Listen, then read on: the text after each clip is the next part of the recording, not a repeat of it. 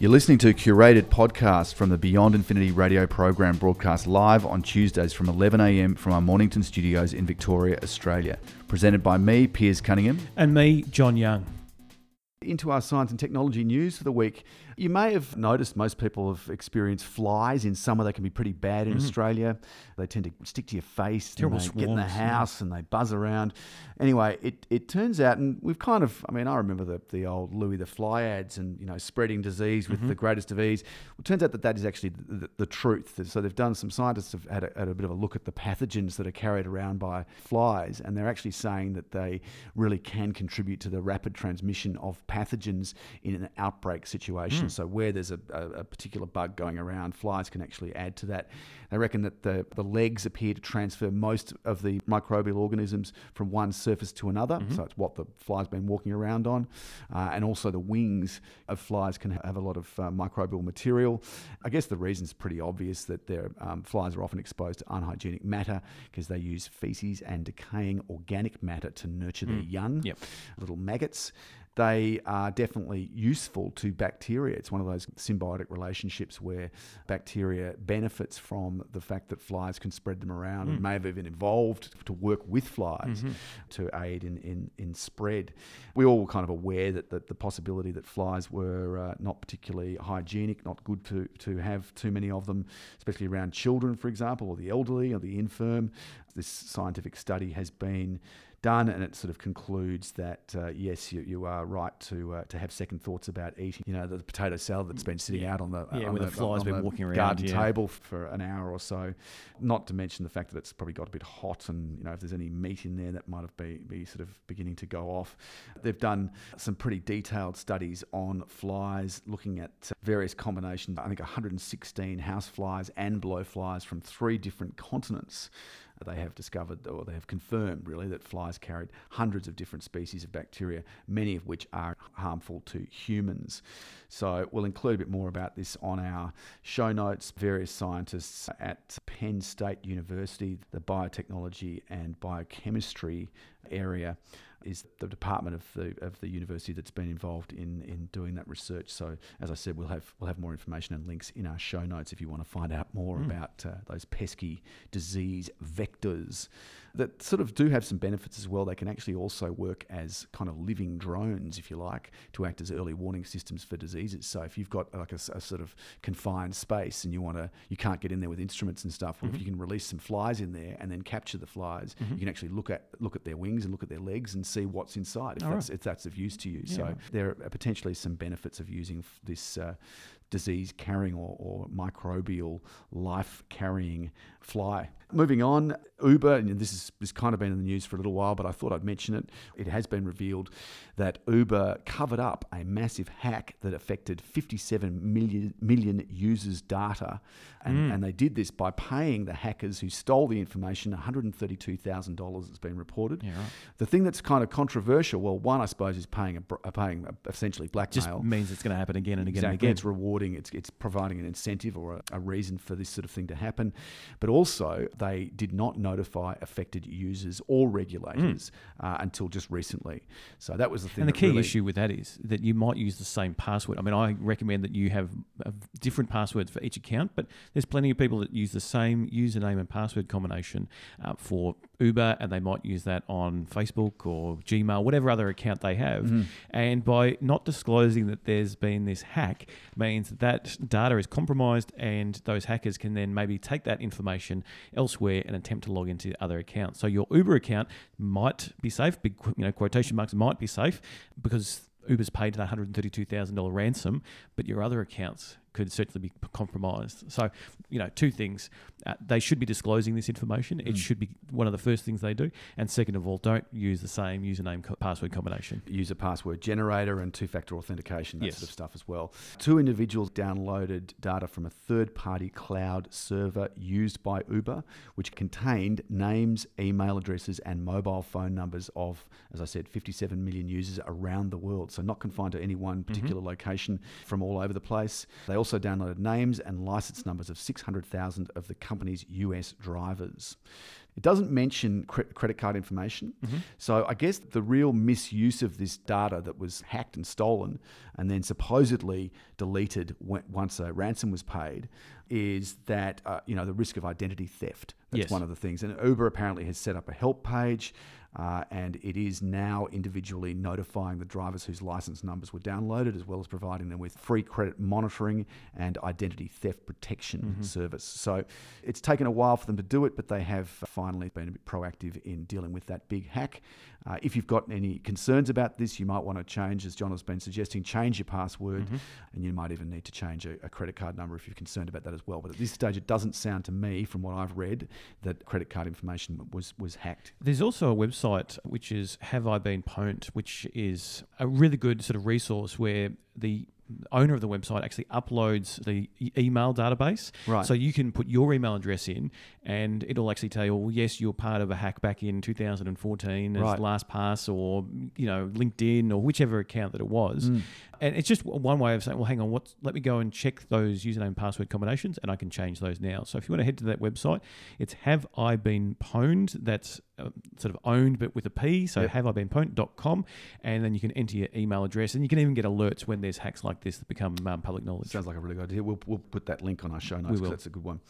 Okay, moving on. Scientists are calling for glitter to be banned with a view to protecting the environment. And this is, you know, if you've got kids, you'd be very familiar with it. Or if you go to a if you go to a carnival or a fair, There- was even you know, those letters out, that they have, they have face painters there, and they use glitter. And there's even uh, Well, there's revenge services that, that send out letters with glitter. That's it? The, right, lit- the that's- glitter bombs, I think. That's right. yeah. There's a guy who set up a website and he didn't expect it to be anything. A guy called Matthew Carpenter. He set up a website offering to ship your enemies envelopes full of glitter in the mail just because it was annoying to get it and hmm. it'd go everywhere and Hmm. Yeah. cover their house in, in glitter. He had 2,000 orders worth over $20,000 in just a few hours. His website went viral and I think he might have sold it. He never expected that to be the case. He kind of set it, apparently set it up when he was on holiday just as a kind of just on a hmm. whim. But yeah, look, glitter contains microplastics. Mm-hmm. They wind up getting into the sea mm-hmm. and then they wind up getting into fish and then we eat the fish and, and we're, we're essentially poisoning ourselves. Yes. It's very hard to control where, because it's so tiny and fragmented, it's like dust, very hard to control where it winds up. And a lot of it does wind up getting into uh, stormwater drains and out into the sea and then into fish. In the UK recently, a third of fish caught contained plastic particles.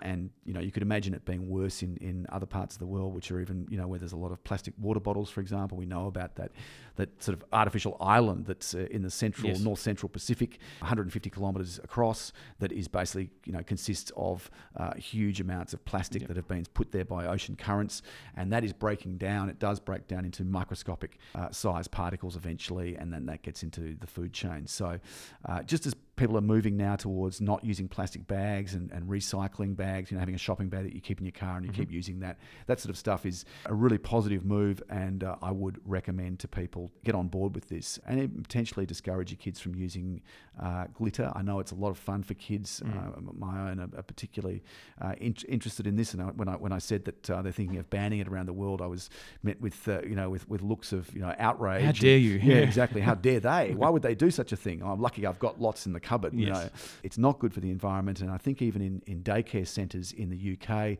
they're banning it from you know being used in craft supplies, that sort of thing that Mm. Yep. kids often do. So, finally, steps being taken there to reduce micro particles. Maybe confetti's a better option because it's paper, so therefore it can break down quicker and easier. Yeah, exactly. Yeah. But there are inks in that, so that's also bad. Yeah, and I don't think they like. I don't think at weddings and stuff they don't want you throwing because I think it's too much of a mess. Yeah, rice is better or something, Yeah, yeah. yeah.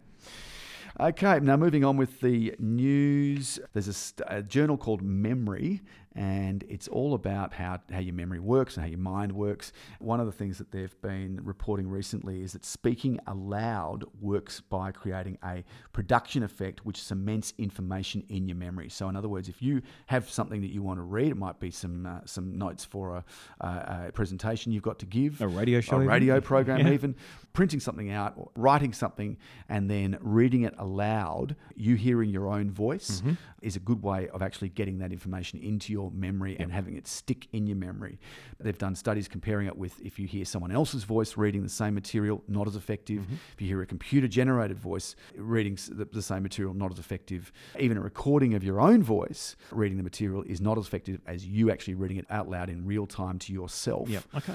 That uh, apparently uh, is better than just reading silently or hearing someone else read. There you go, a little tip to help you if you need to remember a speech. Listen to your own voice and read it on several occasions, and you should get that. Now, marine biologists have been working up in up the northwest coast of Australia, and they've been looking at the humpback dolphin population up there, and they actually observed a male humpback going and collecting some sea sponges on the seafloor and actually giving these to a female potential mate. Hmm. And they saw this a bit like bowerbirds who hmm. make those really colourful nests and they collect bits and pieces like clothes pegs and bright blue bits of cloth and whatever they can get their little beaks on mm-hmm. to create this sort of elaborate mating ritual to, to in, in, impress and entice a, a female mate.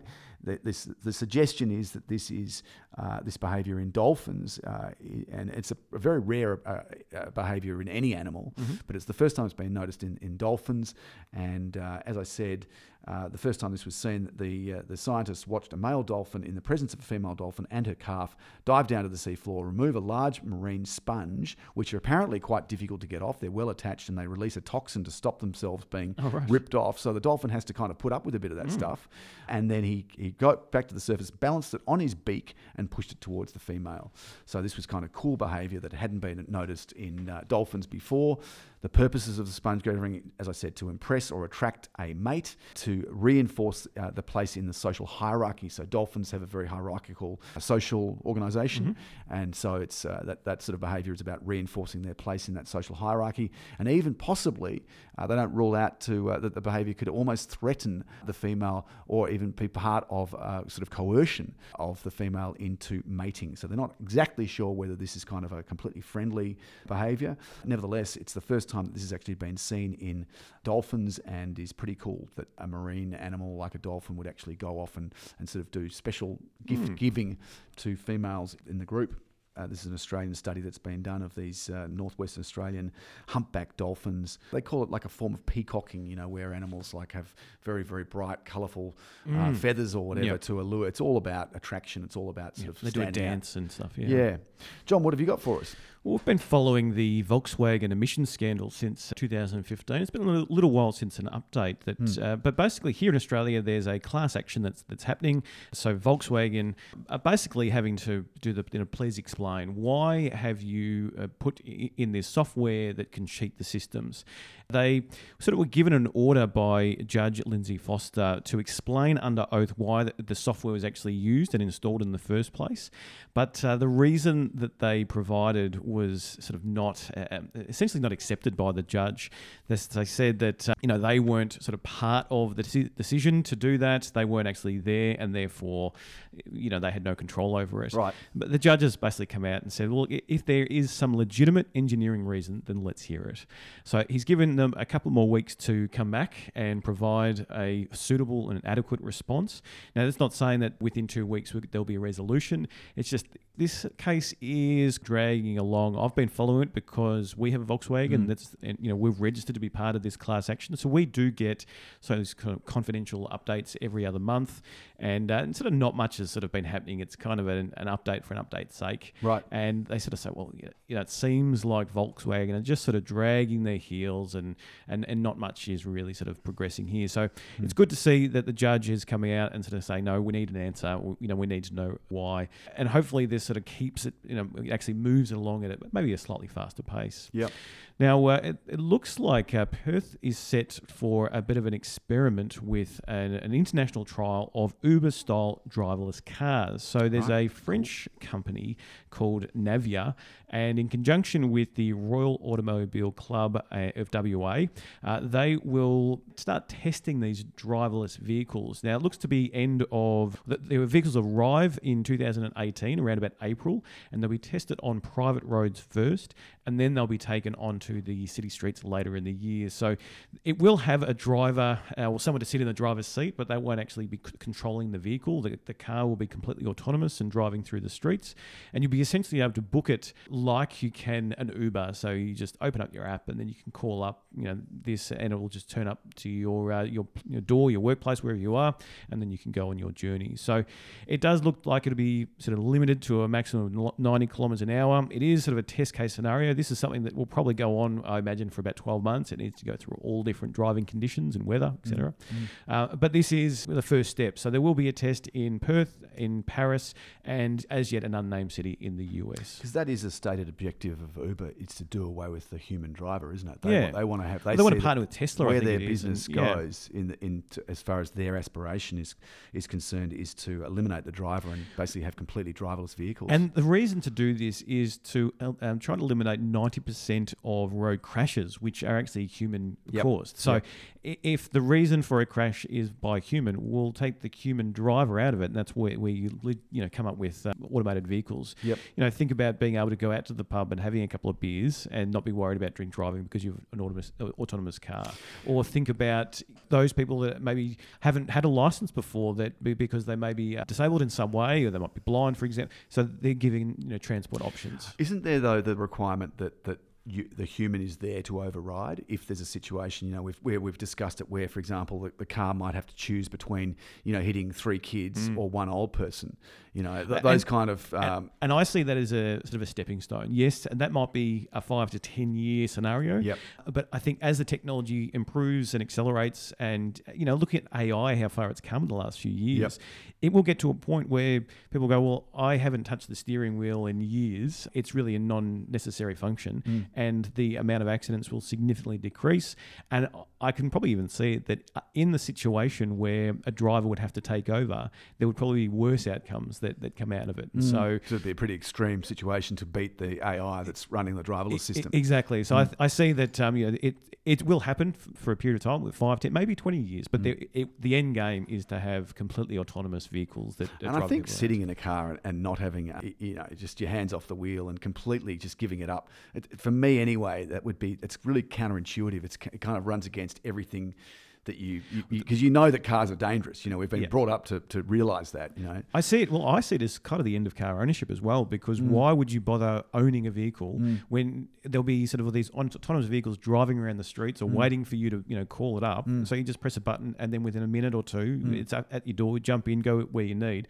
Don't have to worry about registration, parking fees, petrol, all of that sort of stuff. You're just Mm. paying for that short-term trip. So, so I see that probably less cars on the road, safer on the road, and it's less cost for you because you're not having to, you know, pay all the expenses for um, owning a vehicle. You vehicle. use it Yeah. when you when you need it, and rather than having it sit on the side of the road or in a garage for, you know, ninety five percent of the, the day. Exactly. And uh, so moving on, uh, we do talk about uh, battery technology when we can because sort of we we are kind of hitting the limits with uh, the lithium ion batteries. I mean, lithium is uh, abundant. There's there's plenty of it around the world, and you know we've got a huge uh, mining operation in Australia which is um, supplying a lot of the world's lithium, but the efficiency is kind of we've hit the some of the limits there.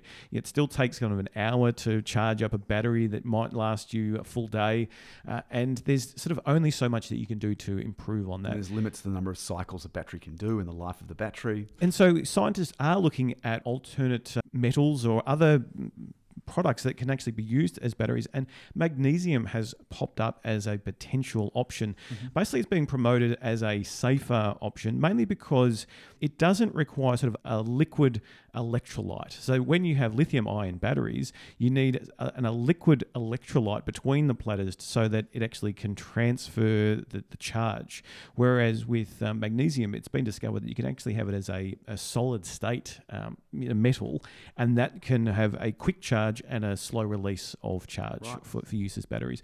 Obviously, it's still on the drawing board in the lab. It's scientists from MIT and Argonne who are basically providing all these resources and the experimentations to get this moving to the next step. But it look, it's a good sign that you know battery technology needs to improve. I mean, we've seen and we've got a story uh, later which is about the batteries over in South Australia, Yep. and so that's using the lithium ion technology. Batteries, so in your uh, phones. Everything that's portable these days have lithium ion, Mm. so that is uh, good to see. They're not the only ones that are looking at this because right. you've got Samsung, for example, that are looking at a faster charging speed. They're looking at like a graphene ball. So graphene's been kind of the Yes. the, the big one that's been talked about for years. Yep. And it enables a huge capacity increase with a faster charging. So imagine being able to just plug in your device and in a couple of minutes it's actually you know fully charged. That's kind of the hope of graphene. Yep. It's the Seoul National University School of Chemical and Biological Engineering, Yep. along with Samsung's Advanced Institute of Technology, uh, sort of working in conjunction to actually develop this graphene ball to, to improve. So it's good that there's competition, that, that, that science is out there trying to discover a better ba- battery technology, Yep. because ideally something that is uh, available in a somewhat endless supply or can be recycled is quick charging and has a longer battery life i- is going to help It's ev- the holy grail, do, yeah. holy grail what we do for Yep. sure. Mm. Just as a quick note, we only sort of confirmed this this morning because they've been a bit cagey about it, but Amazon has finally launched in Australia. So Oh, look of out, course, yes. Look out local retailers. Yeah, we, we sort of thought that maybe on Black Friday they would be doing a launch because a couple of days earlier they'd done a soft launch. Mm. Everyone was, oh, you know, the launch that never was. It was pretty disappointing. But as of now, as of us uh, on the air, we know that it is live. It's not the full full suite of products. Mhm. I think there's around about 20 categories. Categories, yep. I've had a look through and and I haven't sort of seen any deals as such. Um, I mean, Amazon has been here for many, many years, being Mm. able to buy books and, you know, Kindle books and physical books and um, apps. But now they've extended to products. Uh, so I see this as kind of a, the next step of the, it's an official launch, but it's the, you know, let's see how we go with opening it right up. And uh, probably in a couple of weeks, I'll even add even, you know, more And products. it will be interesting to see how it impacts the uh, the conventional sort of um, you know bricks and mortar retailers. Uh, some people would argue that there will always be a, a market for that because people like to go in there and physically handle things themselves. You know, you think JB Hi-Fi, for Mhm. example. There's also the possibility that Amazon's because it's just that big a company and it's got that much sort of grunt behind it, and they don't have the physical bricks and mortar overhead. y- y- you know, it may be that they disrupt a lot of those established businesses in Australia. What I can see is hurting retail, and we've kind we have talked about this previously in the show, is that people might go into a store, look at a product, and go, "I really want that." They've got their mobile device, so they'll search on it for Amazon, and they can some in some cases get same day delivery or next day delivery. And. I think Amazon's got a deal at the moment where they're going to give you free delivery if you spend over sixty dollars Mhm. Like that. Yeah. So there are some incentives that they're offering, which are going to be pretty hard for local retailers to compete with. Thanks for listening. and head to beyondinfinity.com.au for the best bits from the live show or to connect with us on social media. We welcome your feedback and suggestion for future shows.